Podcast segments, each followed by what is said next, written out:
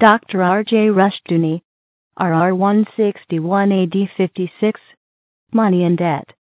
From the Easy Chair, excellent colloquies on various subjects. This is R J. Rushdoony, Easy Chair number one hundred sixty, December ninth, nineteen eighty-seven. Now Otto Scott and I are going to discuss money and debt. Two very important subjects, and two we had better be concerned about these days, given the outlook for this country. In the Bible, money means hard money. When the Bible talks about uh, just weights and just measures shall ye have, the just weights has reference to weights of silver and gold. In other words, this is seen in Scripture as true money. It was not a coin, it was a weight. So it was a piece of gold or silver that bore a precise weight. Then, with regard to debt, the Bible does not allow for long-term debt. As a general principle, owe no man anything save to love one another, as Paul tells us in Romans thirteen. In cases of need, debt may be contracted for six years and no more. Now, this premise, limited term on debts, was once the uh, routine practice in this country. As a matter of fact, up until World War Two, in most of the country, mortgages were for five years, short-term debt. A man was expected to pay for his house or his property in that time and pay one-fourth down. All this changed with World War Two, and since then we have embarked on a, an insane course of inflation and debt, which will destroy us and the whole world with us. Well, with those introductory remarks, uh, Otto, do you want to follow with any general statement? Well, yes. I think, first of all, the crash of October the nineteenth proved for the first time that we really do not have a New York Stock Exchange and a London Exchange, a Tokyo Exchange, and so forth. We have one big stock exchange, of which London, Tokyo, New York, et cetera are merely branches, and it moves up and down together, because we are tied together financially in a way that we've never been tied before. When there was a German inflation of nineteen twenty-one twenty-two, those people inside Germany who had international connections and could get hard currency, and don't forget the dollar, the franc, the French franc, and the English pound were all pegged to the gold standard in nineteen twenty-two. So you could, if you could get hold of any of those currencies, you could buy all kinds of real values in Germany. You could buy houses, automobiles, factories, whatever. Mm-hmm. There was a transfer of wealth. And uh, this is one of the reasons that anti-Semitism took such a leap, is that the members of the diaspora could get in touch with others in other countries and get hold of hard currency. Naturally, they took advantage of the situation. They bought what they could. And the German middle class was wiped out. And this left a tremendous bitterness. The Jews were blamed for what was a governmental crime, because it was the German government that did this, that created that situation. But today, we have no alternative currency to go to. The newspapers, the Wall Street Journal, let's say, keep telling us that we do. We ke- they kept saying, uh, I saw an article two days ago in the Journal on gold, in which it said those who invested in gold in the last two years, let us say, would have made more money if they had bought Swiss francs or Japanese yen, all of which have increased in terms of the, against the dollar, more than gold. But what they're not saying is that two years from now, all those currencies may be worthless. Yes. R E McMaster recently pointed out that since October nineteenth, the sale of gold coins has increased six hundred to nine hundred percent. So we do have an element in the population that is waking up to the necessity for real money, and they are moving into gold coins. Well, that's interesting. If we look back at gold, I think, let's take the nineteenth century and gold. There was no income tax anywhere. No. Gold could be used anywhere. You didn't have to have a Spanish gold dollar or an English gold dollar. You could just take your gold piece and spend it anywhere. Yeah. If you found a gold mine, you could take, you could refine the gold and take it to the nearest treasury, and they would mint it out for you in the coin of that particular realm and give it back to you because it belonged to you. They didn't ask you where you got it. Mm-hmm. It wasn't any of their business. So, and then you could spend it anywhere in the world you wanted. You could travel anywhere in the world in those days without a passport. The only country that issued a passport was Russia. And uh, I remember when my dad got a passport from the Venezuelan government before World War One because he was an exile. They gave him a diplomatic passport and they stamped exilado on it, exiled. So he had a passport. It enabled him to travel around the world. But anyone could travel around the world then. You had to have some kind of a nationality. They didn't care. Uh, you had to, if you were going to stay in the country, of course, they'd take another look at you. But if you found a gold mine, what I'm saying is that you had a private treasury, and you could do with it what you pleased. All right. Now we have an income tax, and I remember that one of the representatives said, uh, how do we know how high this will go? He said it could go as high as five percent. And men rose up out of their seats in the House of Representatives and shouted him down as a damn fool. They, nobody would dream of paying yeah. that kind of a tax. All right. Or that anyone under a millionaire would ever be taxed. Yes. Oh, well, tax the rich is the greatest hook yeah. there is. So we have, up until our time, you might say, people had money. Our fathers knew what money was. But we don't have any money. We've only got pieces of paper. Yes, I can recall that uh, into the fifties, the ranchers of Nevada, because I was there in the forties to the beginning of the fifties, and the farmers of California, whom I knew in the thirties, the older men would refuse paper money.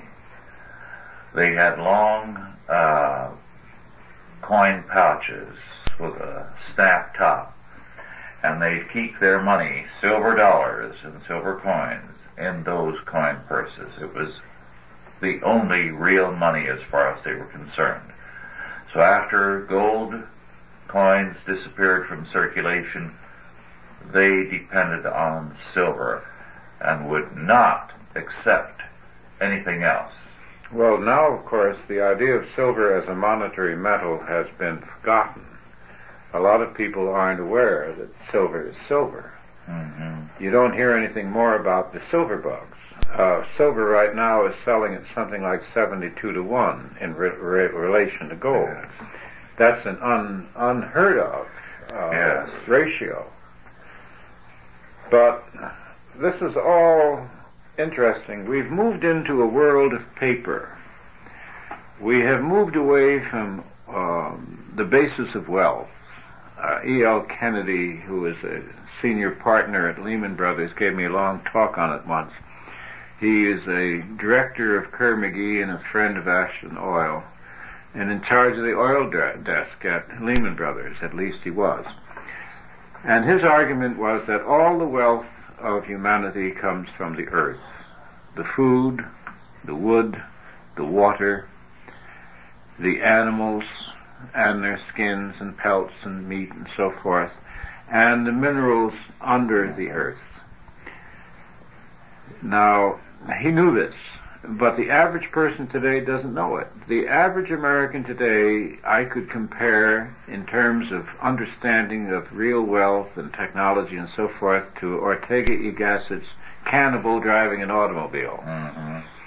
And he said he, you could teach him how to drive, but you couldn't get him to understand the co- the enormously complex system that creates the automobile. Mm-hmm. And we're living here something like the uh, heirs of Byzantium who could no longer operate the defensive machinery to flood the dikes. Yes. Because they had forgotten what their forefathers had built. They'd forgotten how to manage it. Mm-hmm. In terms of money, in terms of wealth, we're reaching this, this situation. Yes, and we must recognize that not only do we no longer have gold and silver for money, so there's nothing behind the paper money that is solid, but that we do have in back of the paper debt. Every uh, Federal Reserve note is a sign of a borrowing by the federal government from the banks of your deposits and mine, so that it is only debt that is behind our currency. Well, there is a man who, whose name I'm sorry I can't recall, who wrote a book on cycles of money and debt. And he made a very interesting point. He said, interest, interest which of course demands more money back than you received. And if everyone in the world received his share of the money in circulation and had to pay it back in interest, there wouldn't be enough money in the world to pay it back. Mm-hmm. Because this is an endless chain that yes. once it begins. Yes. And of course it eventually comes back to the point of origin, because there is a limit to the demands that can be made, just as there are limits to the amount of money that can be printed. The Mexican peso now is over twenty-five hundred dollars to one American dollar. twenty-five hundred, that twenty-five twenty-five was the official figure that I last saw. We know the unofficial figure is higher. Now, five years ago, well, let's say seven years ago, when I was living in San Diego, there were a lot of Americans going down to the banks in Tijuana and putting dollars into those banks. And they were getting something like uh, twenty and twenty-five percent interest. And a friend of mine really got very annoyed with me because I wouldn't put any money in one of those banks. And I said, you don't understand the Mexican government. He said, well, it's a good government. I said, I'm not talking about uh, their personal character or anything else. I said, collectively, they're a bunch of thieves, and they're going to steal it mm-hmm. as soon as they have enough accumulated. And, of course, they did. And everyone, they seized all the money, all the American accounts. Mm-hmm. I never heard the American government say a word. No, nor did your friend stop to think that if anybody is offering more interest than others, as the Penn Square Bank, I believe, in Oklahoma was doing, there's something wrong. They're hungry for your money. They're promising you something because they're desperate for dollars. Of course. Of course. And a sovereign state isn't going to allow itself to be purchased by the people of another state. Mm-hmm. It'll they just simply step in. Well, they not only did they step in then, but later on Lopez Portillo seized all the banks just before he got out of office. Now, his argument for seizing the banks was that Mexicans were shipping their money out of the country, and he was going to stop that. Of course, they found other means to do it. Mm-hmm. But there's a limit to how much you can ship out of the country if you're in business. You can't ship your whole factory out. Mm-hmm. You can't ship your store. You can't ship your automobile. Maybe you could, your automobile. But in, in other words, a lot of most people's wealth are intangible things. Then you have to sell it, get the money, and then, of course, the tax collector is right there, because the tax collector, the tax collector is the fellow with the axe. He chops the roots of the system down. Yes. Because he is more interested in collecting taxes than he is on how you earn the money to owe the taxes. Yes. Very little has been written on the tax collector. A very important book could be written just about the Turkish tax collector.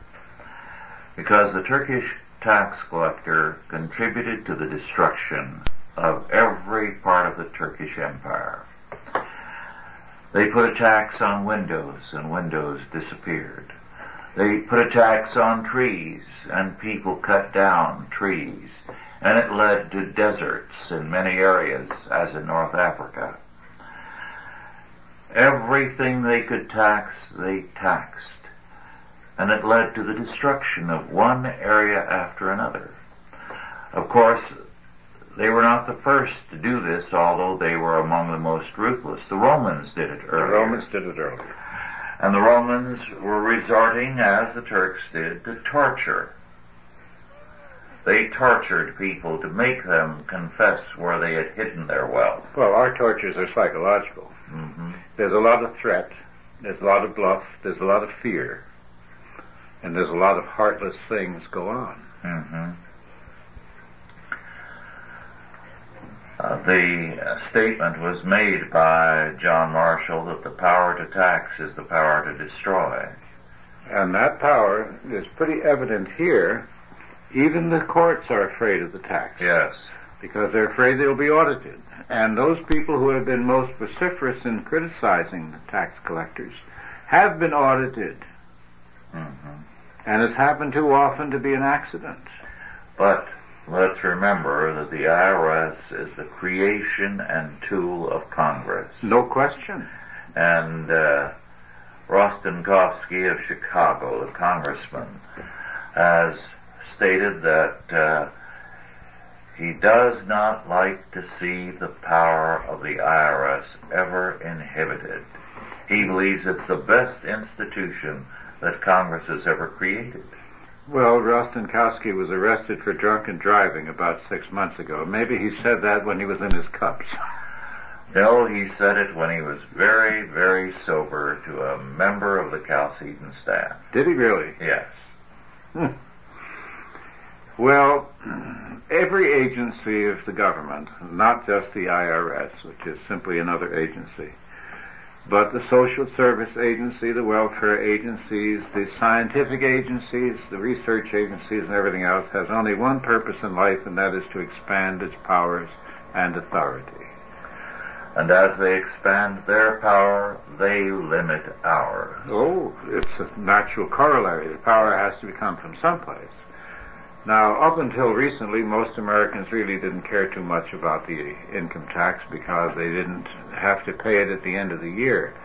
One of Reagan's good ideas, suggested to him undoubtedly by somebody else when he was governor of California, was to stop the withholding practice and to force all the people in California to pay the tax by writing out a check at the end of the year. Now, of course, if the whole country had to do that, there would be a tax revolt.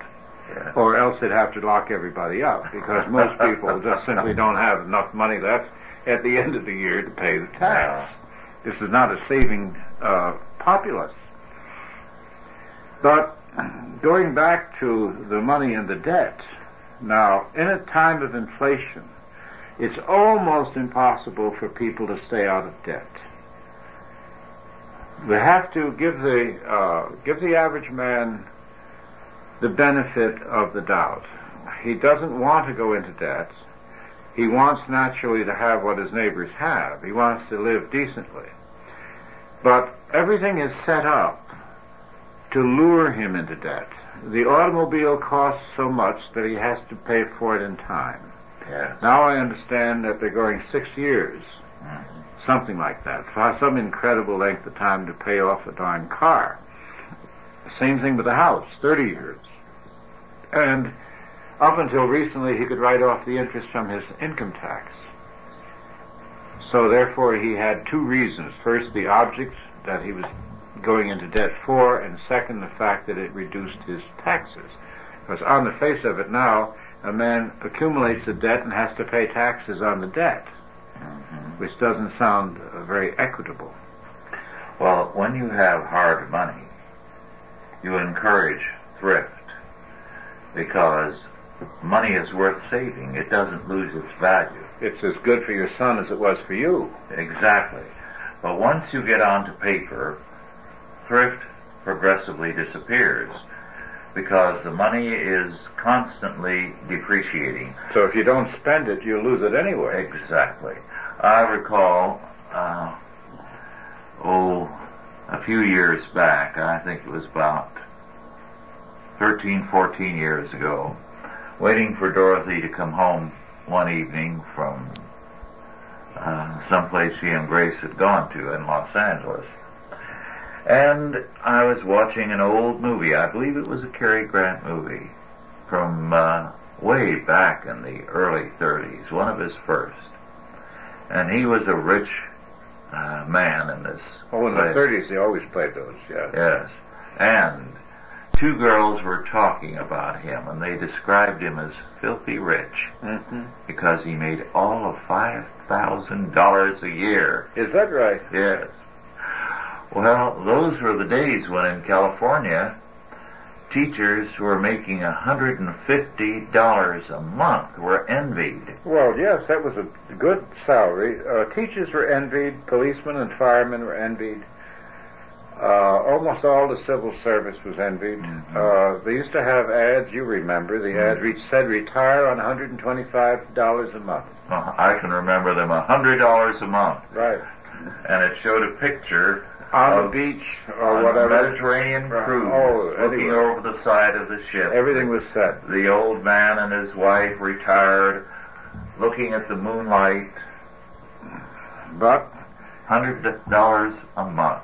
No, there has not been in all the history of recorded time a single government that has embarked upon an inflationary course that has failed to destroy its country. Yes. Without exception. Mm-hmm. twenty-four hundred years. Mexico, right now, with twenty-five over twenty-five hundred official pesos to a dollar, is on the edge of catastrophe. And yet, there isn't a thing in the press that I can see. Yes. In terms of everything that's happened in history, every civil government in the world is doomed because they are digging their graves with their paper monies. They are destroying their economies. They have no future. Well, there's a turn of government. Uh, what happens is that the government changes. When Elizabeth the First came in, the first thing she did was to straighten out the currency. That Henry the Eighth had left the realm in a mess. Then she was uh, followed by James, who dissipated uh, the currency again, who was followed by Charles the First, who was even dumber than James, and they had a revolution. They had a change of government in Germany. Mm-hmm. Uh, the revolution really got its start. Hitler got his start in the inflation yes. as well as in Versailles. It was Versailles plus inflation that opened the gates to Hitler. What we are opening the gates to, we don't know, but we are opening the gates. Yeah. Because I can't think of anyone who trusts the government right now. How could we trust the government that is stealing, that stole from my mother when she put money in war bonds in World War Two? How can we trust these kind of people who tell us that inflation is good for us and that there's nothing to worry about?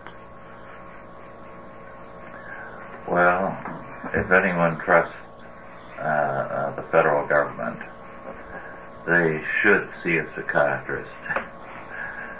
They're pretty far gone.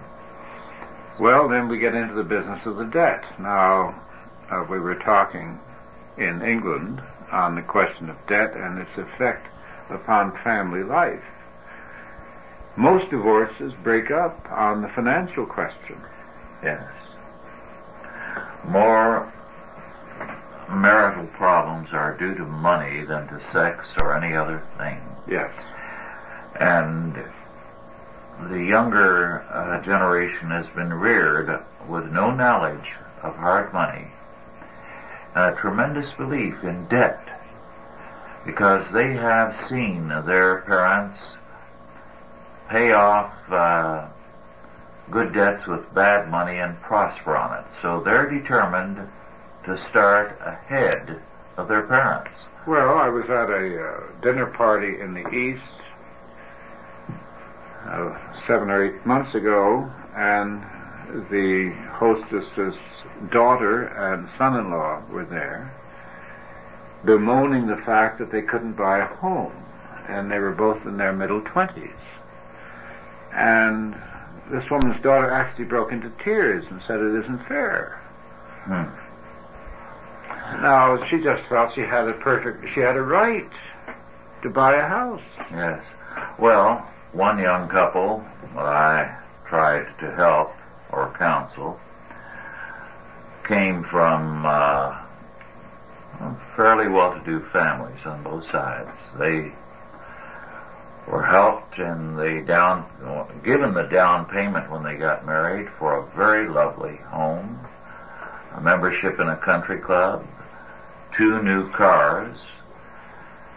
But before long, they had gone into such debt that uh, with both of them working, if they paid all their bills any month, they would have had only fifty dollars left to eat on. So they were in desperation, they were quarreling, and they didn't see the problem, really. Uh, I counseled them to sell the house, pay off all their debts, rent, and try to make ends meet. And they did. But in no time at all, they felt so expansive that uh, they started running up uh, bills again because they had money suddenly. Mm-hmm. Someone told me recently that uh, they had a couple come who were head over heels in debt. They uh, brought all their financial records, and this person went over them. I believe it was Victor Poirier, and found out the uh, situation was appalling, and uh, told them uh, this is going to take some drastic steps. And he told them exactly how badly they were in debt because they didn't know. Their credit card debts ran into thousands of dollars alone, and Uh, said they were going to have to bite the bullet.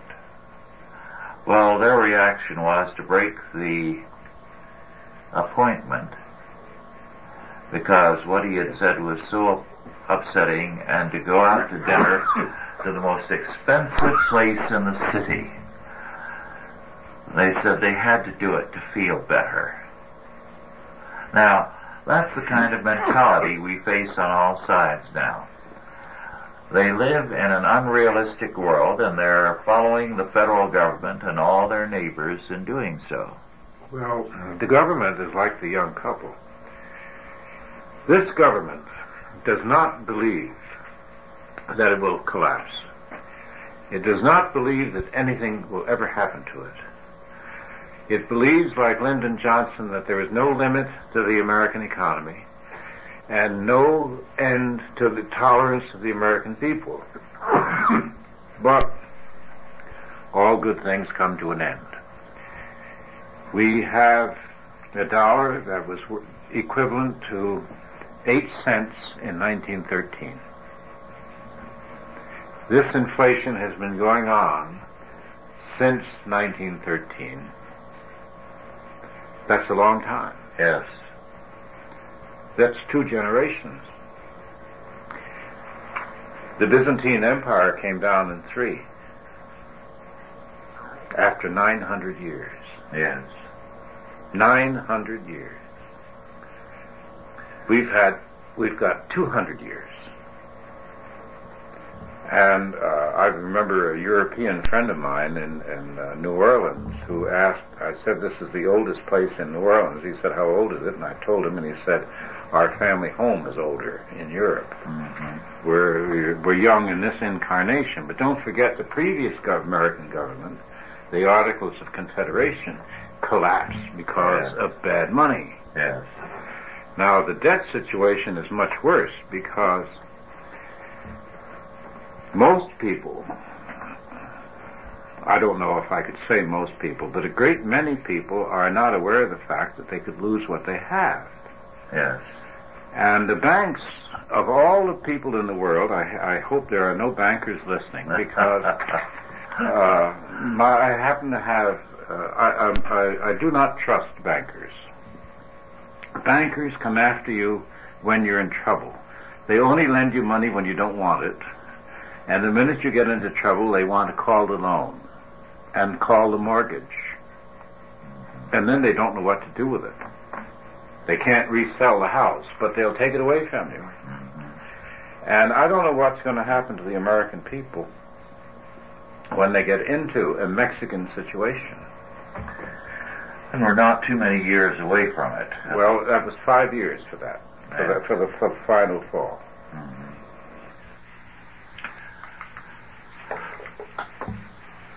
I'd like to uh, deal a little more with the subject of debt, because the Bible has a great deal to say about it.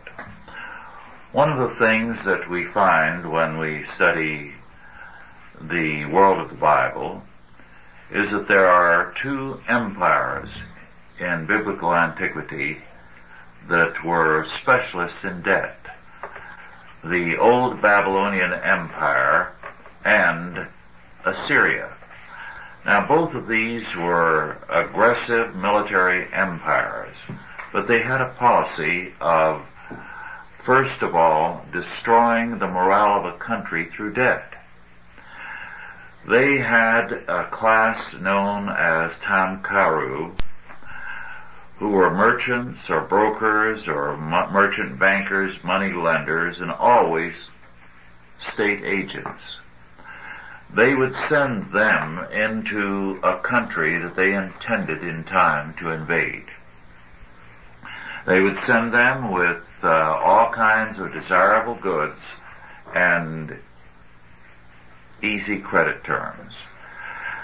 The people would be encouraged to go into debt. There's a reference to these people in Nahum three sixteen in the Old Testament. But these people would go in and in no time at all, sell everyone on easy credit, all kinds of desirable goods.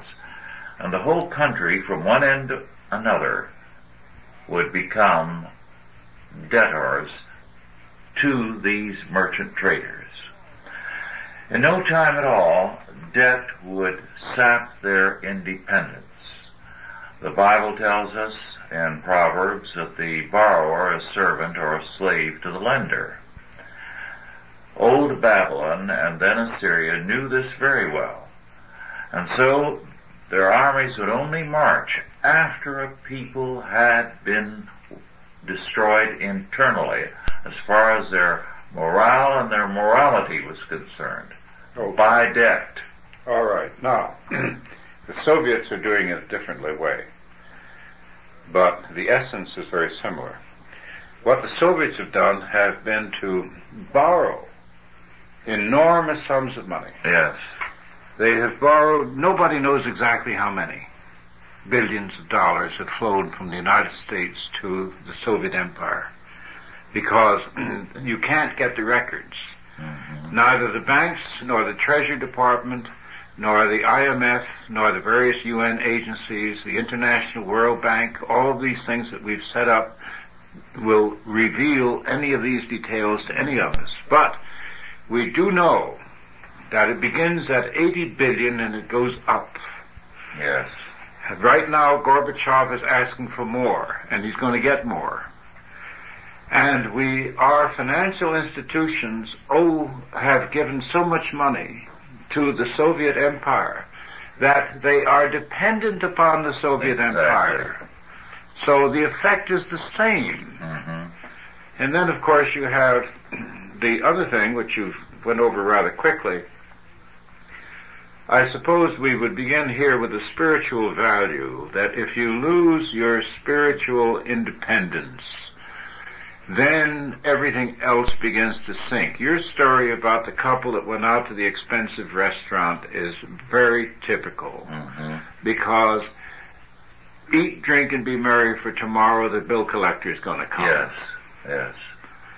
And the whole country now is tied in inextricably with not only the Soviet bloc, but with other Western countries. The, the Japanese have bought our, our government bonds. The, government, the Japanese have invested heavily in our real estate. The English banks have always called the tune for the American bankers because the English bankers are smarter than the American bankers. I hate to say it, but it's true.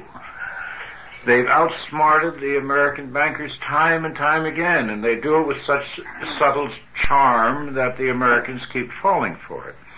But we are tied in. All of us are tied together.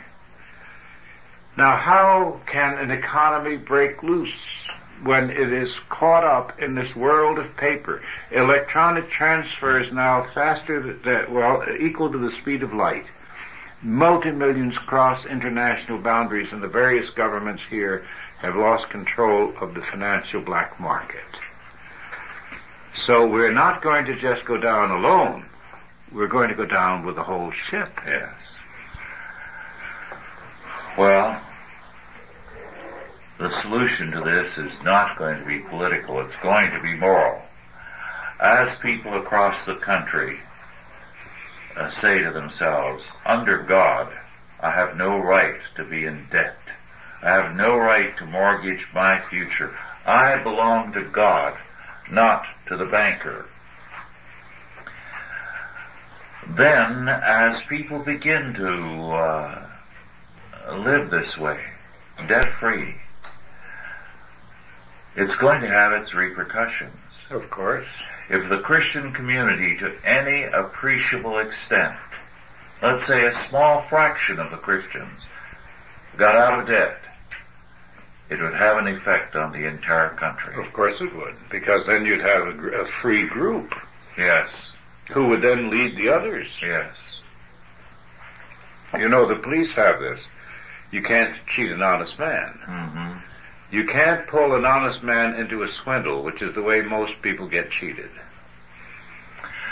Well, today, one of the things that's holding back the Christian community as far as its action is concerned, missionary work overseas, missionary work here, Christian homes for all kinds of needs, uh, Christian welfare, everything, is the fact that the average church member is head over heels in debt.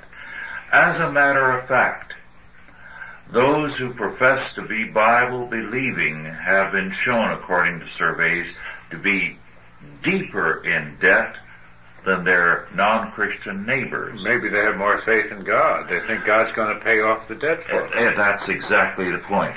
They believe that because they are Christians, the Lord is going to bless them even when they are breaking His law by going head over heels in debt, by living in terms of satisfying their every need. But the Lord is somehow going to protect them and deliver them. Well, God is not a buttercup. No. Cannot be relied upon to provide summer weather throughout life. There are storms, there are winters, there are tests. Sometimes it's a very good salutary test to lose money. My father, as you know, was a promoter and and sometimes lost everything. You could never tell by looking at him. He always looked the same. Yeah. But when they came, I'll never forget when they came and took the Stromberg-Carlson radio away because he hadn't paid for it. And when we couldn't answer the phone because of the bill collectors calling up, and he, he would just come home later, that's all. he he would come home at eleven o'clock, and he would leave at six. But uh, the rest of us were very well aware of the fact that this was a bad period, and it gave me a horror of debt, absolute horror. I hate it. And I look at these ads for six years to buy an automobile and think I'd rather build one myself. Well, the sad fact is the uh, present generation has no such feeling about debt. And we've seen a major change in attitude. Credit once meant that you were believable, you could be credited. That's right. That means your ability to borrow money. And if you're out of debt, you're in trouble, as Dorothy and I found a few years ago. Nobody wants to lend you any money. Or, because you don't uh, owe any? That is, uh, sell you anything mm. if you have to buy something on time. Or when we bought the house, we were making a large down payment, far more than is normal, but that wasn't enough. We had no credit record. And I said, isn't it a sign of credit that we're paying more down than was asked for? But they're so uh totally well, enmeshed in their uh, peculiar mode of thinking. Well, I recall listening to corporate managers wondering whether or not to hire a fellow. They would prefer a fellow with two children who had a mortgage. Yes. And in fact, if he didn't have a house, they would lend him the down payment so that he would be tied to them. And then they knew that they had somebody that wasn't going to leave very quickly. Like the Babylonians and Assyrians. Very similar. Very yes. similar. Same premise. But let's look at the thing from an overall, from a higher look.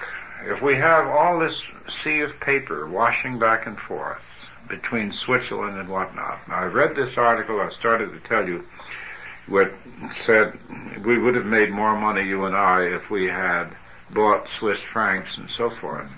But at the end of it, in the last paragraph, it said the central banks in recent weeks have bought so many tons of gold.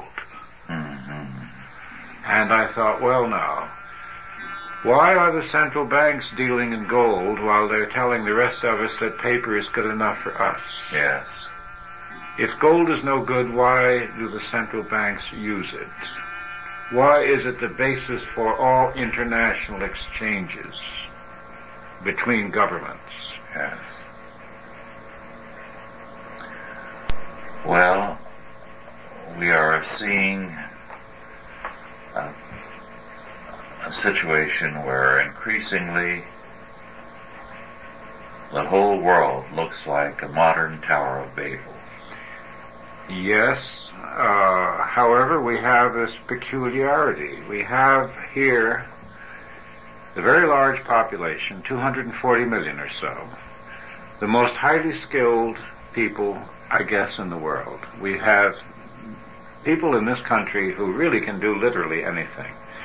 This is one of the arguments of the pro-S D I people, is that if they were turned loose, as our, the atomic bomb thing was turned loose, as the trip to the moon was turned loose, they could create a strategic defense that would protect the United States. And I'm sure that we have the technologists who could do it, if they were allowed to do it. We simply do not have a population that will add things up. No, because we have the same idea that the builders of the Tower of Babel had. When you uh, examine that account and the symbolism that was involved in it, the whole idea was that they were going to supplant God's order with a totally man-made order. And create a one world based on man's idea of law and order. A new Garden of Eden. Well, this is what these people are dreaming about. They are going to create a one world paradise without God, without hard money, without any of the basic uh, truths that we as Christians have always felt are essential to any social order. They are busy creating a society that is going to be, in every aspect, man-made. Well, big chunks are falling apart. Of course, I agree with what you say, and I think you've said it very well. I think it's true. They've lost sight of reality, and they've lost sight of God. Let's look at the situation vis-a-vis Mexico and ourselves. We know that Mexico has an enormous debt. and that it, this debt is owed in large measure to American institutions. We are watching the Amer- Mexican government, the money in Mexico, fall apart. Yes. So, I don't know how many novels have been recently sold on the kind of debacle this will open up. Mexico has to default. Mm-hmm. And any country, any one of the third world countries that defaults will set up a chain reaction where, oh, they will all default. Mm-hmm. And we're sitting here talking about how wonderful it is that we're taking the protective missiles away from the Europeans. Mm-hmm. This is the most important subject on earth at this point, to strip Europe of its defenses. Yes. Well, in one country after another, increasingly, people cannot go outside of their borders with their money. Their no, currency. They're not allowed. Well, it's, it's not worthless. Exchangeable. Yes.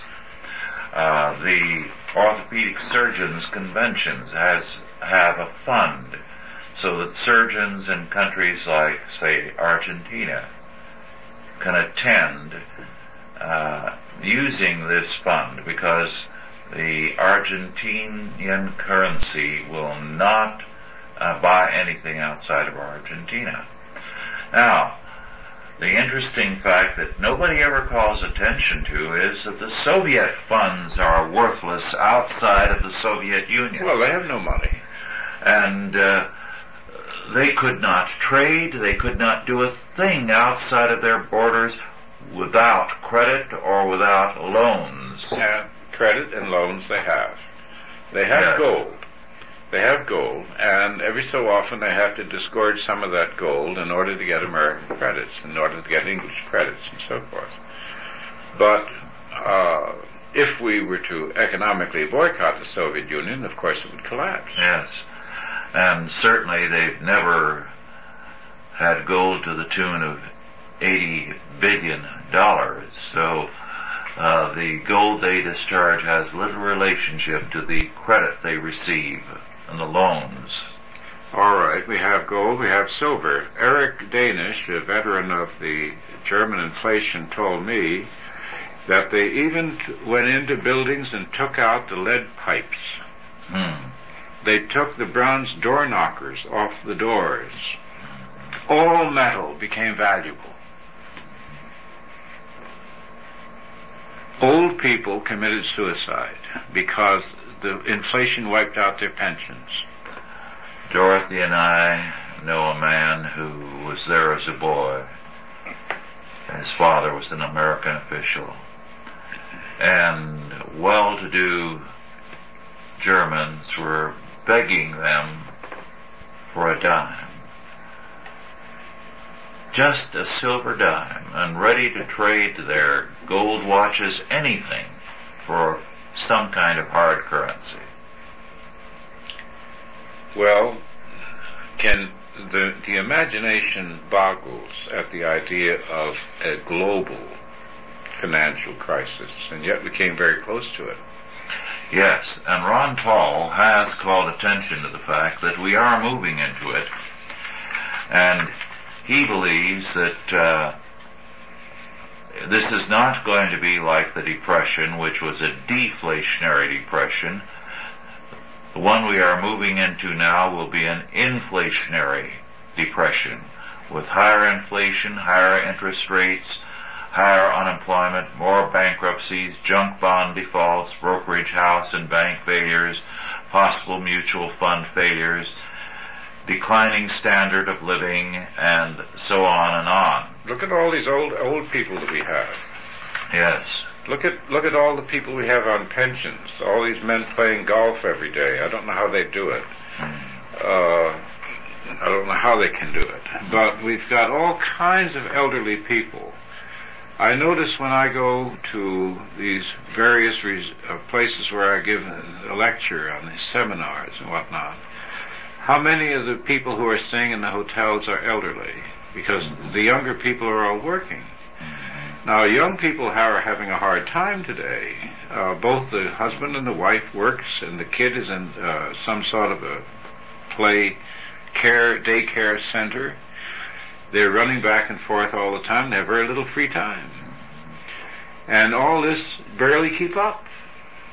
Barely keep up. This has a lot to do with the abortion rate. Mm-hmm.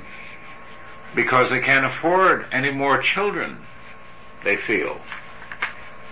Yes. They have no faith, you see. They have they have no reason to uh, to to say, well, this child comes from God, and God will provide. Ron Paul, in his special alert of his investment letter, says, among other things, to accumulate uh, wholly owned, physically held gold and silver, and to get out of debt. Well, easier said than done for many. I know people in the big cities who can't move. They haven't saved enough money to get out. Yes. And to live long enough once they move out to find a new place to work. Mm-hmm. They don't know where to go. We have millions that are trapped. Yes. And the government is not talking about it. The social scientists don't talk about it. I read Dear Abby whenever I pick up a paper. I like those flip comments and so forth. Of course, she's a total feminist. But I notice that there's very little about money. Yes. And yet I know that the letters that she gets must be heavy with those problems. Yes. But that doesn't make good reading. No, there it's dis, it's it's disheartening reading. It's, yes. it's, the New York Times every Christmas season puts out the hundred neediest cases, and they have capsule descriptions of people in the most heart-rending situations. That's the hundred neediest. Mm-hmm. We can think of how many thousands that's culled from. Yes, and it's only going to get worse, because the economy is in for serious problems. Well, one young man some time back asked me, what, he said, advice do you have if this debacle comes about? How do you, what would you advise me to do in preparation for it? And I said, don't get caught alone. Mm-hmm. Be a member of a group. Be a member of a church. Yes. Be a member of good people. An organization of good people, so that you can mutually help yourself in times of storm. Yes. Doctor Michael Schluter, whom we visited at Cambridge, England, uh, has written about family associations and their necessity in all times, and especially at time of crisis. And we did publish his article on that last year, June of eighty-six. And I think he's uh, thoroughly right. The interesting thing is that in the last Depression, families did pull together. They moved in with one another. Oh, yes. They helped each other to a tremendous extent, or else the Depression would have been far, far worse than any description of it. Well, actually, contrary to the assumptions of cynics, hard times and crises bring out the best elements and the best features of human beings. There was, everyone I knew that had a job during the Depression had somebody sleeping on the living room sofa who needed a, mm-hmm. who needed a place. War time there's, has less mental breakdowns. People pull together in times of crisis. If there is a debacle, Uh, we will see a side of America that you and I remember that a lot of young people haven't seen. Yes, but the first stages will be very difficult, because we've had too many people grow up who've never had problems, who feel that God should not permit them to have problems. Well, that's an old argument. God, God should not permit sickness, disease, trouble, and bad weather. Yes, that's an old yes. argument. Yes. And somebody raised that argument with Top Lady, who wrote Rock of Ages, Cleft for Me, uh, citing a specific thing and saying, if you were God, could you do this? And Top Lady answered, when I am God, I will tell you. Well, don't forget, the people who are complaining about the situation are the people who put this government into office. Yes, yes. They have a responsibility. You know, they could march to the polls and vote, and they could change the government. And they're so lost to reality they don't even vote. No. And they vote only for more of the same. Christians are no better than non-Christians in their voting. It has been shown from surveys that Christians do not vote any differently from non-Christians. Well, that's too bad. They really should. Well, that's because most of your uh, Christian community is made up of evangelicals who are mostly pietistic and don't see the relevance of our faith to the world around us. They look at the faith as magic. Yes. So many incantations a day. Yes. Doesn't work. It's just fire and life insurance for them. It's not the way of life, God's plan for dominion on earth. Well, don't forget that this government originally came out of a debacle. And uh, that may be one of the reasons why the founders spent so much time on mechanics, so yes. to speak, and so little time on the spiritual value. Uh, but a debacle would certainly give opportunity for a reformation, for a renewal, for a new method, for real money. Mm-hmm. Well, I think the present crisis is going to bring a great many things to the fore. Uh, I've been going through, as you know, the book of Leviticus and dealing of late with the Jubilee. And the Jubilee is of central importance to the crisis we face. A very interesting book was written last year and published in August uh, nineteen eighty-seven.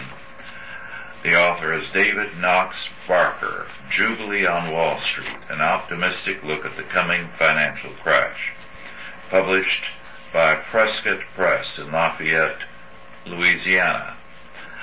It's an excellent book because as a financial consultant and president of a corporation, this man Uh, brings a biblical perspective onto the crisis and why uh, we have to expect it, why it is uh, necessary in terms of God's law, and uh, how great a help it will be to our future. It is, by the way, a good history of uh, money and banking in the process. And uh, a great many interesting things. It, I thought this was amusing about bank examiners in the early days. Uh, one account tells of a bank examiner, he writes, as he traveled through the Midwest. The banks knew his travel plans and had the same gold coin follow him around to be whisked in the back door of the banks he visited and quickly deposited in the bank. There was a vast amount of fraud and circulation of bad notes. uh, that's, that's true, but you know the old theory was, the old argument was that a depression burned out the inefficient and the incompetent and the redundant. Yes.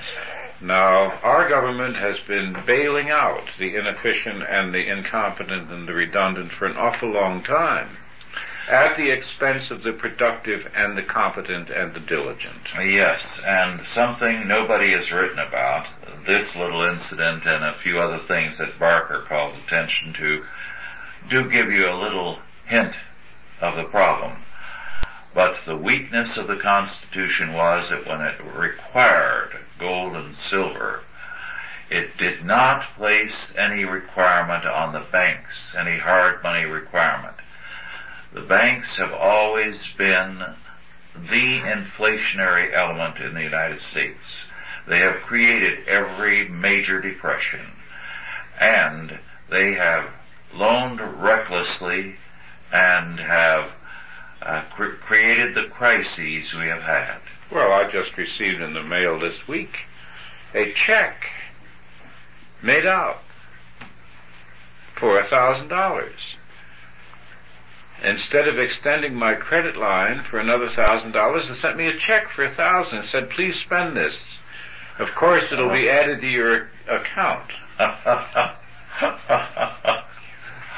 You know, it, it was in the picture window, and I saw somebody sending me a check. Well, fine. I opened it up, and it's a thousand dollars. I said, oh, how nice. And then I saw they came from this bank. A mean trick. Yes. To tease you but with a thousand dollars. Just suppose, uh, suppose, suppose I was in trouble, yes, and I needed the money. That would be irresistible, especially just before Christmas. Yes. Well, I, I wonder what they have against me, Otto. I haven't gotten one. Well, maybe they know better. I don't know. But uh, that it kind of took me aback. Of course, paper transfer is just as effective. Yes. Well, our time is just about over. Any last comment, Otto? Well, I think people should not allow themselves to get too frightened by the comments that we've been making. Yes. You know that the human race is strong, that people can put up and endure and come out better for it. And there's been too much uh, fear spread. Too many people have been frightened by too many others. We keep, I think the United States has been subjected to tremendous psychological pressure to frighten everybody, to shake their self-confidence, their self-respect, their belief in themselves, in their neighbors, and in God. Yes. This is part of the campaign to bring us down. So I don't, I hope that whatever we say about money and debt doesn't frighten people.